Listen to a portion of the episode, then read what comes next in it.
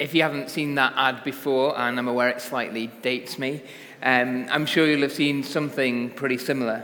Uh, the purpose is clear, isn't it? The government wants you to wear a seatbelt. And so uh, the advert and others like it deliver a short, sharp shock to us about the consequences uh, of what not doing that will be.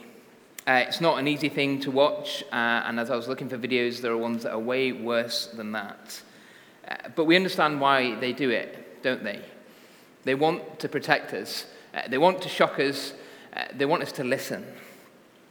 And Daniel 5, uh, tonight, the chapter that we're looking at as we continue through that book, is a little bit like that advert. Out of nowhere, it seems, we're introduced to a new king, uh, Belshazzar, moving on from Nebuchadnezzar.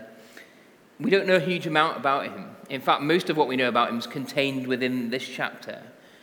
But very quickly, we see the serious and in some ways terrifying consequences of his decision to continually ignore God's grace and to instead live for himself.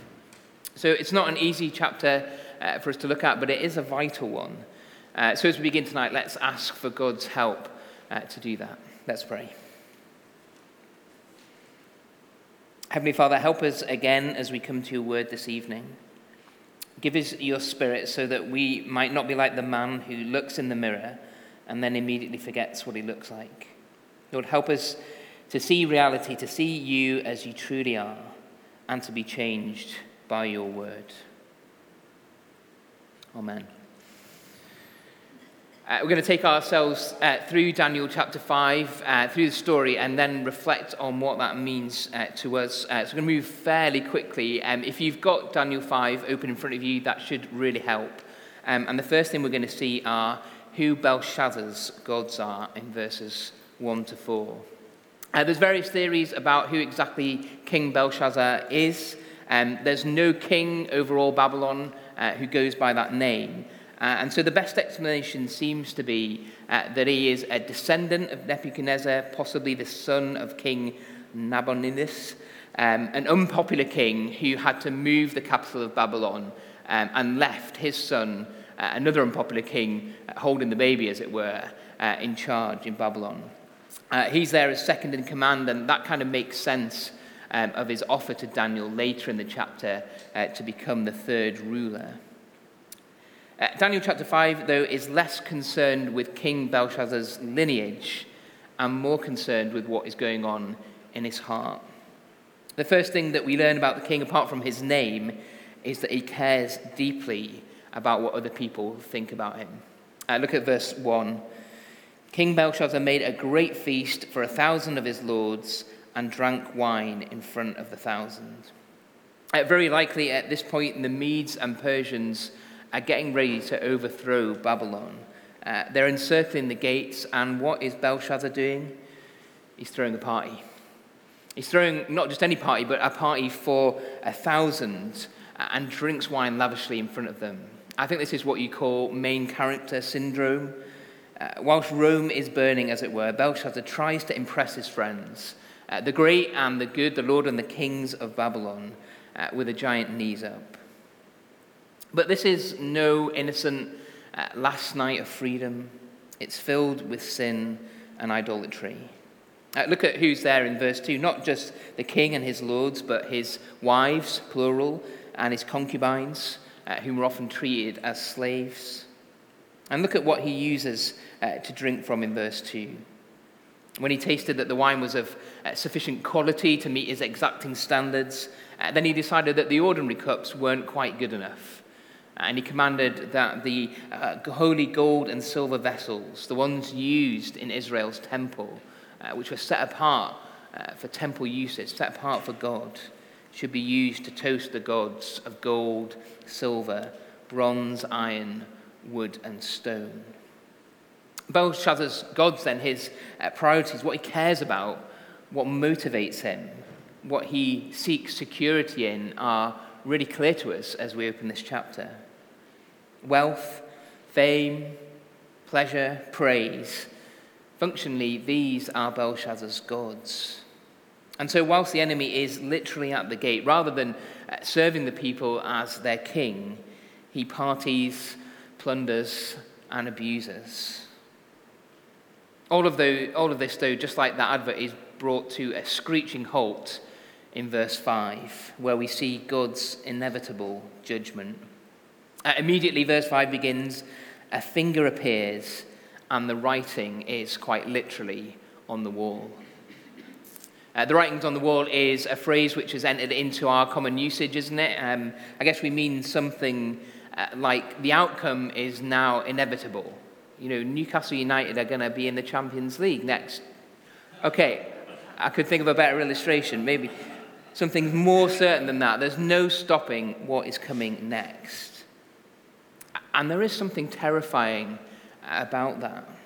Uh, look at verse 6 and the way that King Nebuchadnezzar reacts in a physical, visceral way uh, to this writing, to this judgment.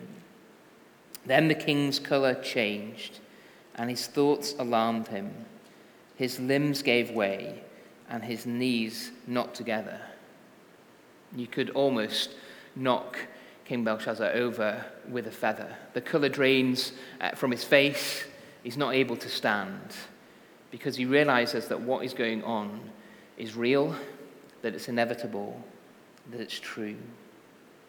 And so, in his panic, the king uh, calls uh, for the advice of the wise men of Babylon. Uh, but verse 8 tells us they couldn't read the writing, nor could they make known to the king the interpretation. And so, King Belshazzar's reaction continues. He's greatly alarmed, his color changes, his kings are perplexed. King Belshazzar's pie is then well and truly over. He seems to know instinctively that he's been caught out and that the consequence of his actions are now upon him. He turns to his wise men and promises them riches and honor beyond their imagination if they can just tell him the meaning of the writing. But he finds human wisdom is lacking. A God we know is a God who is patient, don't we? A God who is uh, long suffering, whose steadfast love endures. But he's not weak. He cannot abide as a matter of justice. Other gods, these gods of uh, wood and silver and stone, these gods who are no gods at all, taking his place. And he will not ignore King Belshazzar's sin and the horrific consequences of that, the damage that it causes. God will judge it's necessary that he does, and it's even good that he does. But it is a terrifying thing to fall under that judgment, as Belshazzar so physically and viscerally realizes now. That's almost the end of the story for Belshazzar as the attention shifts now in verses 10 to 17 away from Belshazzar and to someone we might have forgotten about God's servant Daniel. Uh, the rest of the chapter focuses on him uh, away from King Belshazzar and onto Belteshazzar, which is Daniel's Babylonian name, which is really similar, and yet they are very different people. Their motivations, their lives, and their futures couldn't be more different. Uh, Daniel reappears from obscurity in verse 11. He's brought back onto the stage uh, by the queen, possibly the queen mother who notably is not at Belshazzar's party. She recognizes that Daniel is different. In verse 11, uh, she says that in Daniel is the spirit of the holy gods. He's not just a better version of the king's wisest men, the wisest of the wise. No, Daniel is a holy man. He is a man who has access not just to human wisdom, but to God's wisdom, which we're told bring true light and understanding. And whilst between uh, chapter 4 and chapter 5, uh, the leadership and kingship of Babylon has changed, it seems that Daniel has not. He is still set apart for God's service. Although possibly he's lost some of the standing uh, that he eventually had with Nebuchadnezzar, his standing before God is unchanged. And Daniel's identity, his motives, his security, they stand firm. And given the queen or the queen mother's uh, recommendation of Daniel, uh, the king tries to recruit him, tries to uh, get him to help him out in his time of need. Uh, look at verse 13. You are that Daniel. Imagine being called that by the king. One of the exiles of Judah, whom the king my father brought from Judah. I have heard of you that the Spirit of the gods is in you, and that light and understanding and excellent wisdom are found in you. Now, if you can read the writing and make known its interpretation, you shall be clothed with purple and have a chain of gold round your neck, and you shall be the third ruler in the kingdom. So here's the king. He calls you out. You're that person, the one who was called out of exile, one who is in this country at my gift. And I will give you, if you can just explain to me what's going on with this uh, finger writing on the wall, riches beyond your imagination. So, how does Daniel respond? Well, he responds in an incredible way and in a way which lays David's motivation and indeed his heart bare. Daniel listens to the king's offers of uh, riches, of power, of influence, of security. And he responds like this in verse 17 Let your gifts be for yourself, and give your rewards to another. Nevertheless, I will read the writing to the king and make known to him the interpretation. O king, the Most High God gave Nebuchadnezzar, your father, kingship and greatness and glory and majesty. We'll pick up the interpretation in a moment, but just notice the way that Daniel responds to the king's offer. Daniel isn't interested in the money, he's not interested in the fame, he's not interested in the power that Belshazzar might and can bestow upon him. Daniel cannot be bought. He cannot be bought because these things money, fame, pleasure, power they're not his gods. Rather, he is the servant of the Most High God. And it is with him uh, that Belshazzar begins his history lesson. That's what we're going to see next uh, a lesson from history uh, in verses 18 uh, to 23. Uh, one of my children asked me last week what the point of studying history was, uh, which, as a history graduate, was quite upsetting to hear. Uh, I responded with these words Those that fail to learn from history are doomed to repeat it. Now, I don't always parent by quoting Winston Churchill, but if the opportunity arises, I'm more than willing. But that quote encapsulates the next few verses and Daniel's message to Belshazzar in verses 18 to 23. Uh, in, in summary, he says this God, the Most High God, the real God, is the true King. And you know this because you saw the way that he dealt with your ancestor, Nebuchadnezzar. His greatness, his glory, his majesty all came from God. And God is the one who is really in control. You know this because you've seen time and time again how he raises up and humbles who he would. Nebuchadnezzar, of course, was the ultimate example of this. Uh, the king of all kings, humanly speaking, and yet the one who was made like a wild animal, uh, who ate the grass of the field, who had the dew uh, on, on his skin in the morning because he lived outside. He knew all of this. But verse 23 says, You have lifted up yourself against the Lord of heaven, and the vessels of his house have been brought in before you, and you and your lords, your wives and your concubines, have drunk wine from them. And you have praised the gods of silver and gold, of bronze, iron, wood, and stone, which do not see or hear or know, but the God in whose hand is your breath and whose are all your ways you have not honored. Daniel's uh, conclusion, um, his accusation before King Belshazzar is clear and pointed. Belshazzar, you know your history, but you failed to learn from it. See, as we uh, read this chapter and see uh, God's judgment pronounced upon King Belshazzar, we might be tempted uh, to feel a bit sorry for him. We might be tempted to think, well, isn't this all a bit harsh? But Daniel reveals that God has indeed been gracious to King Belshazzar. Through his dealings uh, with his ancestor Nebuchadnezzar, God has made it abundantly clear what type of God that he is. Yes, a God who is generous. Yes, a God who is patient. Yes, a God who is willing to forgive. But not a God who will be mocked. Not a God who uh, will fail to bring righteous judgment on those who continually refuse to treat him as he deserves to be treated. In the New Testament, uh, Paul writes in Romans 1, and he puts it like this For what can be known about God is plain to them, because God has shown it to them. For his invisible attributes, namely his eternal power and divine nature, have been clearly perceived ever since the creation of the world in the things that have been made, so they were without excuse. Uh, God says simply, I'm not hiding. I've revealed myself, and I've made the consequences of lifting ourselves up against him clear. But he has not yet forced us to bow the knee before him. Uh, for now, in this day of grace, that is a choice uh, that each one of us must make. And so, finally, in uh, the last seven verses, verses 24 to 31, we see judgment delivered. Chapter ends, ends with a sentence being pronounced upon King Belshazzar, and there is no escape.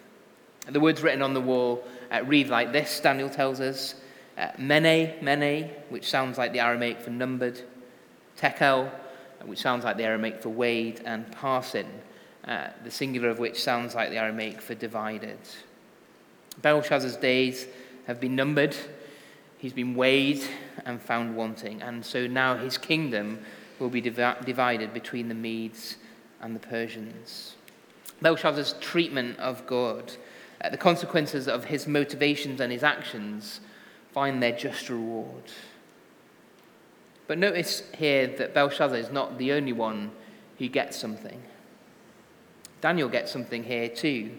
Uh, despite his earlier rejection Uh, of the king's reward and his dangerously straight talking to the king about his coming judgment, Belshazzar commands that Daniel is clothed with purple.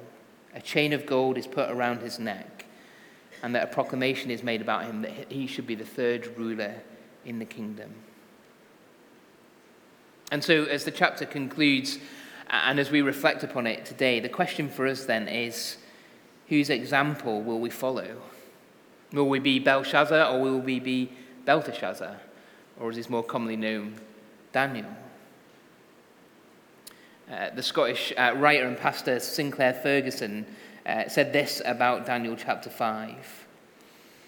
He says, It is a reminder that we dare not presume upon the grace which God has shown to others. To know that God is gracious and yet not to turn from our, sign in the, from our sin in the light of that grace is to fall under his righteous judgment. There is danger in this passage. There is a serious warning. And it is for those who, like Belshazzar, have seen at least something of God's grace. Those of us who are well aware that God uh, is a God who is just, that He is a God who will forgive, but that forgiveness came at great cost to Him, that it required Him giving up His only Son, Jesus, on the cross to pay for our sin so that he could justly allow him to suffer and set us free. People like us mustn't treat grace as if it was cheap, as if it did not cost God everything. I wonder if, for someone tonight, there is some area in your life which you're unwilling to give up or give over to God's sovereign control. Maybe some secret sin or some compromise uh, that you go on making, God will not be fooled. He doesn't demand perfection from us, but He does require wholeheartedness. So if that is you, then don't be like Belshazzar. Heed the warning while you have time. Learn from history and repent. Wake up, uh, as John wrote to the church uh, in Sardis in the book of Revelation, which ironically was in Babylon. He says to them, You appear alive, but actually you're dead. Repent and strengthen what remains now, while the time of grace is here. And for all of us here, there is a reminder, isn't there, to keep learning from history, to keep learning from the way that God acts time and time again.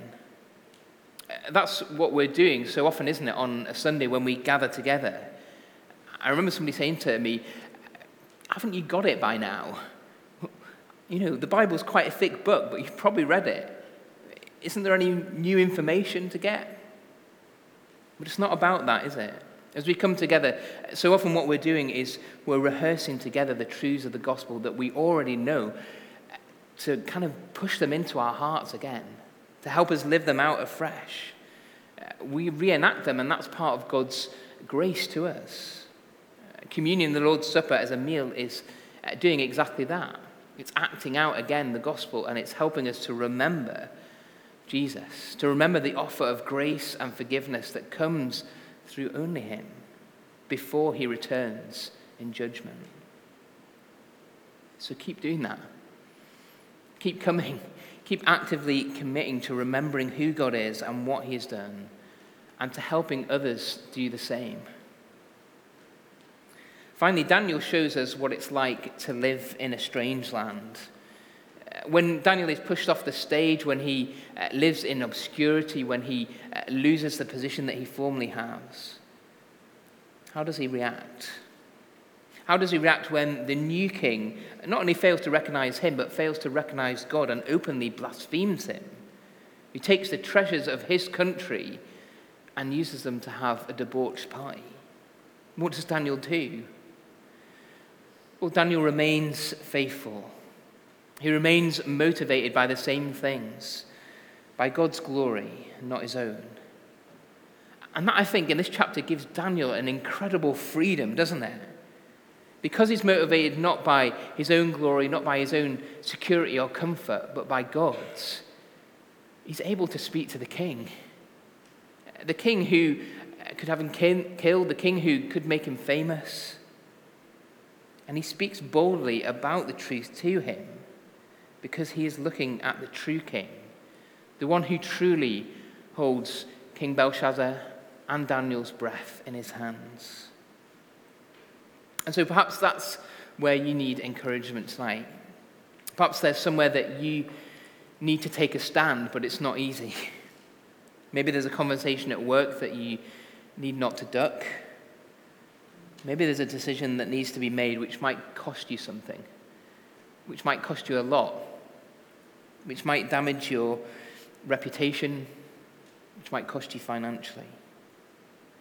Look to Daniel and see someone who quietly and carefully counted the cost of serving the Most High God and decided that he was happy to pay the price.